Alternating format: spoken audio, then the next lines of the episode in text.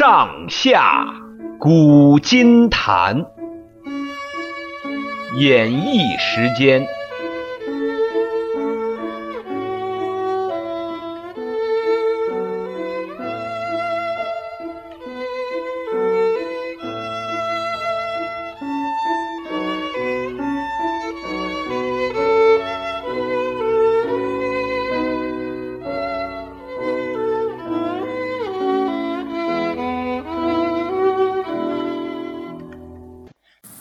亲爱的听众朋友，大家好，我是演义，欢迎各位收听上下古今谈。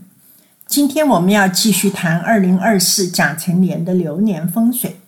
上一次我们谈过了二零二四甲辰年不能动土的方位，这一次我们要谈谈二零二四甲辰年您不该睡在哪个方位的卧室里。每一年住宅里都有些方位对健康不利，不适合作为卧室，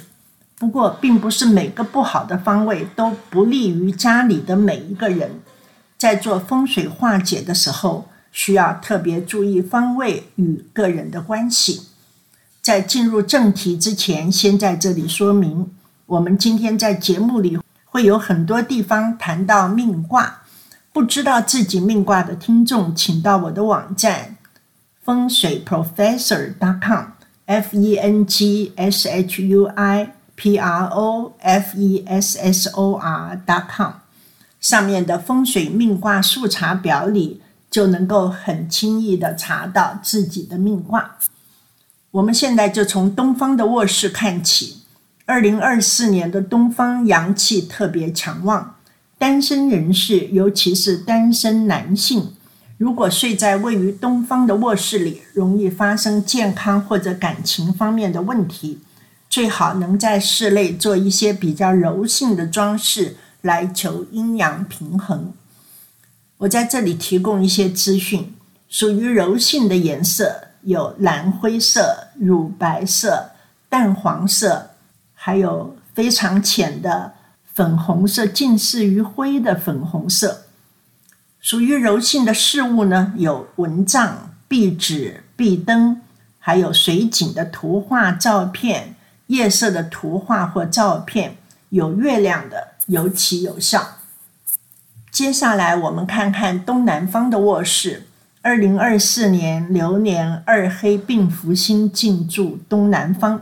有四种人不适合睡在位于东南方的卧室，其中包含了家里还没有结婚的长女、年老体弱的人，以及有严重疾病的人，还有就是命卦是艮卦的人。东南方本来就是艮卦的绝命方，在碰到流年病福星，在这里待的时间久了，有很大的几率感染重大疾病或者发生意外，不能不防。其次，我们看看位于住宅西方的卧室。二零二四年流年五黄星进驻西方，加上还有大运的二黑并福星在这里为虎作伥，使得西方成为本年度杀气最强的地方。有五种人不适合把西方作为自己的卧室。第一，家里还没有结婚的最年幼的女儿应该避免长久时间在西方坐席。第二，年老体弱的人。第三，身上带有严重疾病的人。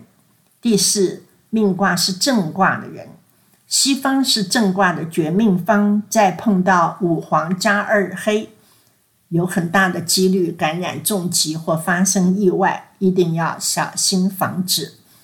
第五，平日喜欢涉足风月场所的人，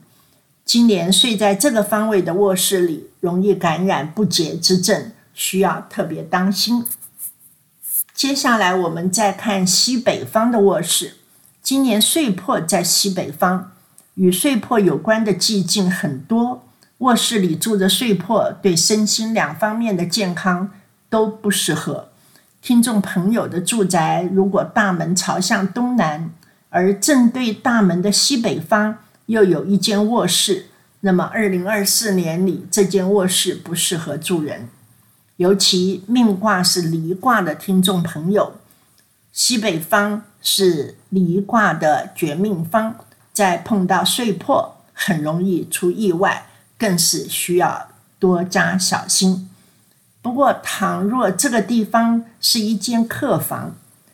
来住的客人只要不连续停留超过二十天，倒是不至于有什么伤害，大可以在这里招待，不需要忌讳。在节目结束之前，我要在这里再度提醒，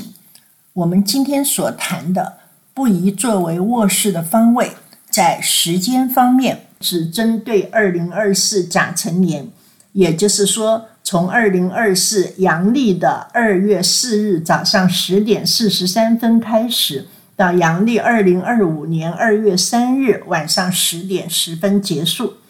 在这个时段之前以及在这个时段之后，都与我们今天谈到的内容没有关系。我同时也再一次提醒，今天在节目里有很多地方谈到命卦，不知道自己命卦的听众朋友可以到我的网站风水 professor 点 com， 您可以找到一个风水命卦速查表，在这里各位可以很容易的就找到自己的命卦。同时如果我讲得太快，听众朋友听得不够清楚，也可以到我的网站风水 professor 点 com、啊、我再拼一次 F E N T S H U I P R O F E S S O R。 在这个风水 professor 点 com 里面最上面的目录可以查看到二零二四流年风水，点击它您就会看到二零二四年您不该睡在哪个房间里。我们谈二零二四甲辰年不适合当做卧室的方位，今天就谈到这里。上一次在节目里我们要谈谈这一年与财富有关的方位。